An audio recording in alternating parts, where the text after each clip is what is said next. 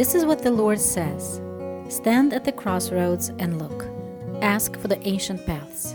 Ask where the good way is and walk in it, and you will find rest for your souls. Hello, friends, and welcome back. Before I get into today's topic, I want to remind you if you'd like to contact me for any reason, you may use this email address, ancientpathspodcast at gmail.com. Perhaps you have questions about things that I've shared or some ideas about what I could talk about in the future. I'll be glad to hear those things and communicate with you about it. At some point in the future, I'll put together a list of questions that people have and answer those here. Today, the topic is prayers of the heart, which at first glance may seem to be sort of self evident or a redundant phrase to some of you. Well, of course, prayers are from the heart. But it is possible to speak prayers that are not of the heart. And I know that that's true because I've done it. Certainly, there have been times, this I would say before I was a Christian, when I was attending church, but I wasn't following Jesus. We would pray the Lord's Prayer, Our Father who art in heaven, hallowed be thy name. And I'd be thinking about other things, football games or school or just bored. So it's very possible to pray, but not have the prayer come from the heart. And Jesus talks about this in Matthew chapter 15. It's recorded that Jesus says, You hypocrites! Isaiah was right when he prophesied about you. These people honor me with their lips, but their hearts are far from me. They worship me in vain. Well, the word hypocrite was a Greek word. That was a Greek word for an actor. And those Greek actors used to put on masks. And the actor would put on a happy mask and pretend to be happy, and then he would take off that mask and put on another mask, perhaps a sad mask, and pretend to be sad or angry. So a hypocrite was an actor who put on different masks and pretended to be a certain way, but he wasn't that way. He was just pretending. And Jesus uses this phrase or this word, hypocrite, to apply to people who put on a mask of uh, being religious or of praying, but they're not really doing that. They're pretending. And Jesus says people are hypocrites for that reason, and that Isaiah the prophet was right about it. People honoring the Lord with their lips, but their hearts are far from him. And he says that that is vanity, that that worship is in vain, meaning it has no result. It's worthless. It's vain. It's wasted energy to pretend to worship God, but not actually worship God, not to be close to Him in our hearts. This is so important because under the new covenant, the primary thing is this loving relationship with our Creator, our Heavenly Father.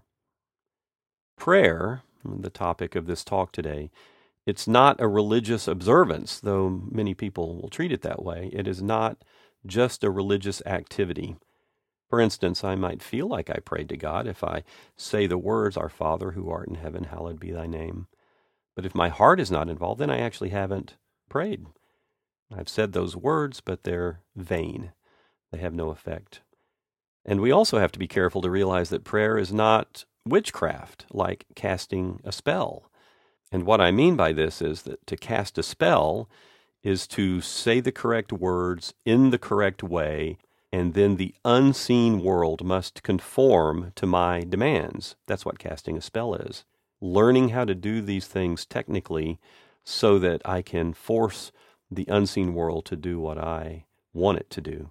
And we have to be very careful about this in prayer because we should never, ever try to manipulate God.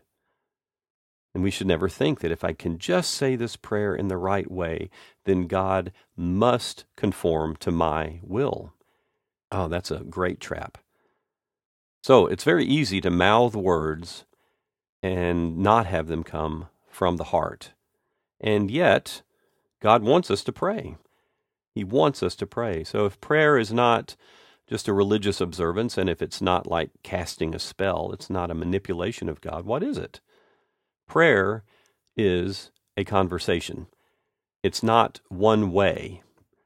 As a matter of fact, in a conversation, a very good rule is to listen more than you speak. And uh, you've probably heard it said we have two ears and one mouth, so we should listen twice as much as we speak. It's a conversation, and a conversation goes two ways, it's not one way. As a matter of fact, the Bible says that we should pray without ceasing. So prayer is a conversation, and it's not just for one time of day or one time of week, going to church on Sundays and praying. And certainly it's not for one time of the year when some people may go to a church meeting on uh, Christmas Eve, and that's the only time that they might say a prayer. Pray without ceasing. Communicate with God all the time. So prayer is a conversation, purposefully coming into His presence. Now, what does the Lord say about this? And He has quite a bit to say about it, obviously, because it's so important. One thing we see in Matthew chapter 6 is that the Lord wants us to pray in secret. Not exclusively, because there are public prayers in the scriptures in the New Testament, of course, but the Lord wants us to pray in secret without concern for what others are thinking about us. And in Matthew chapter 6, Jesus is recorded as saying, When you pray, do not be like the hypocrites. Here's the word again. Don't be like those actors. Don't be like the hypocrites, these religious people Continuing on, for they love to pray standing in the synagogues and on the street corners to be seen by men. I tell you the truth, they have received their reward in full. But when you pray, go into your room, close the door, and pray to your Father who is unseen. And then your Father, who sees what is done in secret, will reward you. And when you pray, do not keep on babbling like pagans, for they think they'll be heard because of their many words. Do not be like them, for your Father knows what you need before you ask Him. That's what Jesus said about it. He said we shouldn't be like the hypocrites, like people who put on a mask and pretend to pray. They stand on the corners and they're performing so that they could be seen by men. Jesus says that those people have received their reward already. What is their reward? maybe a clap on the back, or maybe somebody saying a good word about them that they're such godly men. But that's all they get. They don't get a reward from their heavenly Father. Jesus says, Go into a room, close the door, and pray to your Father who is unseen, and your Father is going to see that. Jesus also says, Don't babble, don't keep talking. And he says, Don't do it like the pagans. Back then, of course, pagans had many gods, and they prayed to many gods, and they felt like they had to talk a lot in order, I guess, to convince their gods that they were serious. And Jesus says, that's just not the way it is. We have a Heavenly Father, and He knows what we need before we ask Him, so we don't have to use a lot of words. It can be very simple, a very simple conversation. The Lord looks at the heart, and He wants us to pray from the heart. And it's very good to pray in secret. I'll also say it's not enough to know that this is what God wants. We have to actually do it. Well, there's a great danger of saying, yes, the Lord wants us to pray in secret. Yes, I should pray in secret. There's a difference between that and actually doing it. So that's my encouragement to everyone who hears my voice. Do it. Go into your room, close your door, pray to your Father who is unseen, and your Father who sees what is done in secret will reward you. He really will. So, immediately after that scripture, Jesus introduces what we call the Lord's Prayer. And he said, This then is how you should pray, or you should pray in this way. He did not say, This is what you should pray. He said, You should pray like this, in this way. This is how you should pray, just not what you should pray. He just got through saying that we should not pray dead words. We have to pray from the heart. So he has a little bit of an issue here that he has to work through because he's saying you got to pray from your heart. Your father looks at what is done in secret. But then he also wants to give us an example of what is a good prayer. And this is how he does it. He says, This is how you should pray. So the Lord's Prayer is not something that he dictated we have to memorize. It's something that he said, Here is a really good example of a very good prayer. And I'll take a few minutes to look through it and then later on, I'll actually share some other prayers that have been really meaningful to me. But the most important thing is that God wants us to pray from the heart. Remember, He said, Sing to me a new song. And I'd say, pray to Him a new prayer all the time. Even if it's something you memorized, it's got to be fresh and coming from the heart. So here's the Lord's Prayer, and it's familiar Our Father in heaven, hallowed be thy name. Thy kingdom come, thy will be done on earth as it is in heaven. Give us today our daily bread. Forgive us our trespasses as we also forgive those who trespass against us. And lead us not into temptation, but deliver us from the evil one. I'll work through this very quickly so that we can get a good idea, a quick idea of how Jesus encourages us to pray. The first thing is our Father in heaven. He is a father. We have a father, a dad, a heavenly dad, but a dad. It's a relationship of father to child. God is not a distant, disinterested tyrant. He's a father. The next phrase is, Hallowed be thy name, which means your name is holy. So not only is he a father, he's holy, and we need to recognize his holiness. Many of those Greek and Roman gods were basically like human beings, just with extra powers. But God is completely different. He is completely holy, and we need to recognize that. The prayer begins recognizing our relationship with God and that He is holy.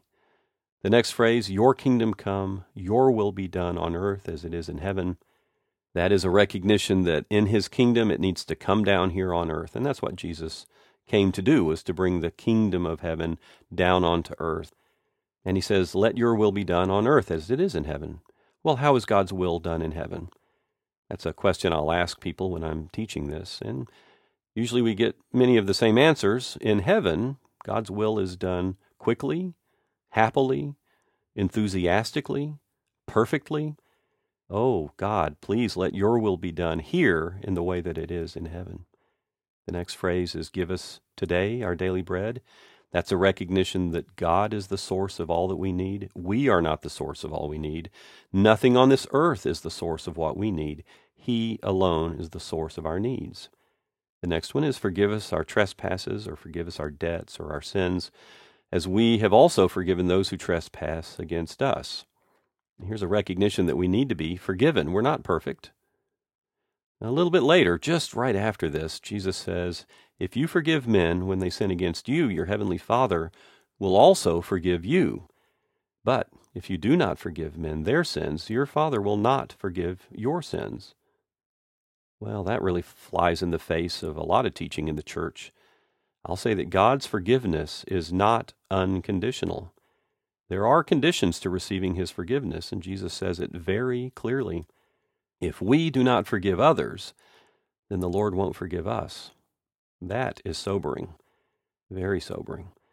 The next phrase is, Lead us not into temptation, but deliver us from the evil one, or deliver us from evil. This is a recognition that we really are like sheep. Human beings are really like sheep, and we tend to walk into temptation. And also, the evil one sets traps for us. There are snares and traps that are set. And we're saying, Lord, we need a shepherd. Lead us in the right way. Lead us away from temptation and lead us away from these traps that are set by the evil one. So that's a quick overview of the Lord's Prayer and what it means.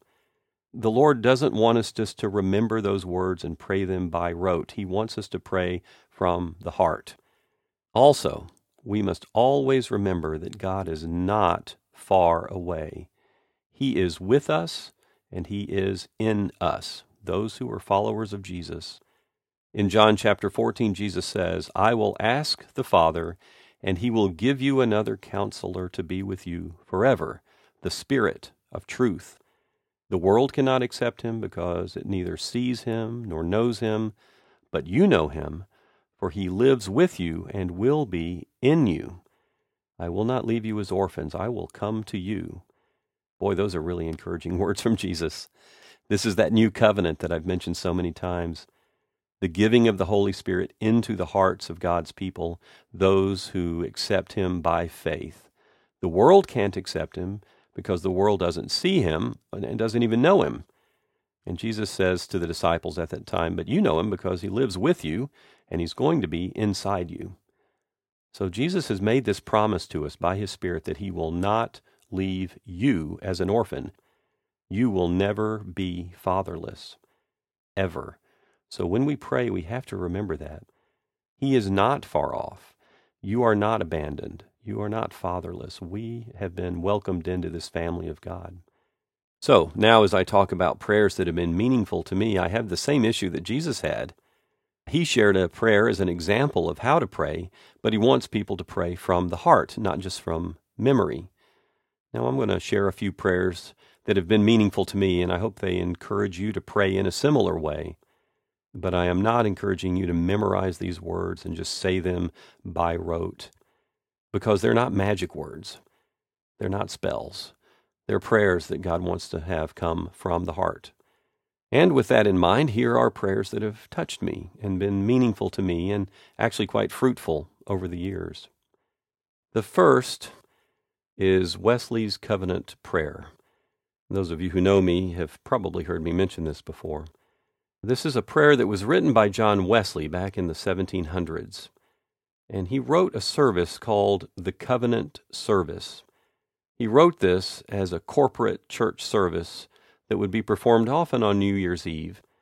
And it's called the Covenant Service because it's a restatement of our covenant with God, our agreement or our commitment to God.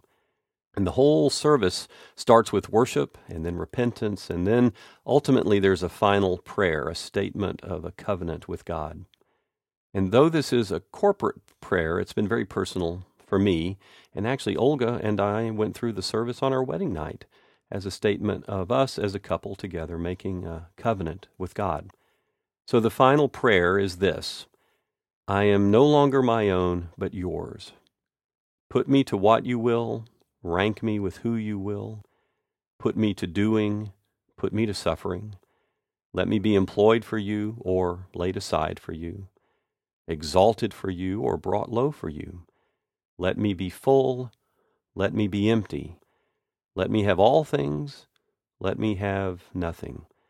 I freely and heartily yield all things to your pleasure and disposal. And now, O glorious and blessed Father, Son, and Holy Spirit, you are mine and I am yours. So be it. And the covenant which I have made on earth, let it be ratified in heaven. Amen. So that's the prayer. And that has been so meaningful to me. And the reason that it means so much to me is that it's a prayer of complete surrender surrendering not only the unpleasant things, but also the pleasant things, surrendering everything. Put me to what you will, rank me with who you will. Boy, that's good. Put me to doing, put me to suffering, let me be employed for you or laid aside for you. So here's an image that helps me understand this in a way. Imagine a sculptor working on a large block of marble, creating a statue. And the sculptor has a hammer in one hand and a series of tools on his workbench, different chisels that are used to shape the stone. And at some point, he picks up his hammer and picks up a chisel and does some work, and then he puts down one chisel and picks up another tool and he continues his work. We are like those tools. There are times when he'll pick us up and use us. There may be other times when he sets us down, picks up something else, and he doesn't really need us at that moment to be active. But we're still there. We're still with the Master to be employed for him or even laid aside for him, whatever he wants to do.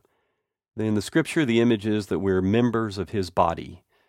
And while I'm talking, often my hands are moving, my mouth is moving, of course, my mind is working, but my kneecap is not really very active right now. but there are other times when my kneecap really needs to be active. So we shouldn't complain if God sets us aside for a second and uses someone else, we need to be ready. We need to abide in Him, stay connected with Him, be prepared and able, but not judge our own lives. Let Him decide. He's the head. We're not. I keep saying it because it's so true. Let Him decide those things. And that's why this prayer is so helpful to me. Let me be full. Let me be empty. Let me have all things. Let me have nothing. Just to let go of everything let go of all expectations and really trust my Heavenly Father. There's a lot of teaching in the Western church that we're to do great things, that everybody in the church is supposed to be a leader. And there's this idea, it's almost, um, almost this assumption that if you're not really actively doing amazing things in the kingdom, then something's amiss. But there are times when we're just at rest. Maybe we get tired and God says, you know, you need some hospital time. Let God decide those things. He knows when we're getting burned out. As a matter of fact, he said, Come to me, all you who are weary and heavy laden, and I will give you rest. So we need to let go of all expectations, everything. And the last part of this prayer I freely and I heartily yield all things to your pleasure and your disposal. We surrender not only the unpleasant things, but also the pleasant things. I think you can find copies of this on the internet. I'll include in the notes for today's talk just the short part of the prayer, not the entire service. And I think I'll close for now after that sort of introduction in one prayer. Next time, I'm going to talk about what I call the healthy and mature prayer. That's a prayer that God taught me a few years ago, and it has really, really been helpful. I'll talk again about Jeremiah 6:16 in the context of prayer. If you're interested in hearing some of those thoughts about that, you can listen to the very first talk in this series. Then I'll talk about answered prayer. Are we looking for replies or for results? And I'll also look at the promises that God gives us in relation to prayer. If you can come away with anything from what I've shared today, it's that God is looking at the heart. Prayer is not a religious observance, it's not like casting spells. It's easy to mouth words and not have them come from the heart. Prayer is a conversation, and we are invited by God into this conversation. It's not one way. We should listen more than we speak. We should constantly, purposefully come into His presence and communicate with Him. We shouldn't be hypocrites like actors who put masks on and pretend. God is looking at the heart. So until next time, I pray that the Lord will continue to reveal to you His Word and His ways, because His paths are really good, and they always lead to peace for your soul. Amen. Jesus said to his disciples, Now that you know these things, you will be blessed if you do them. Thank you for listening, and God bless you all.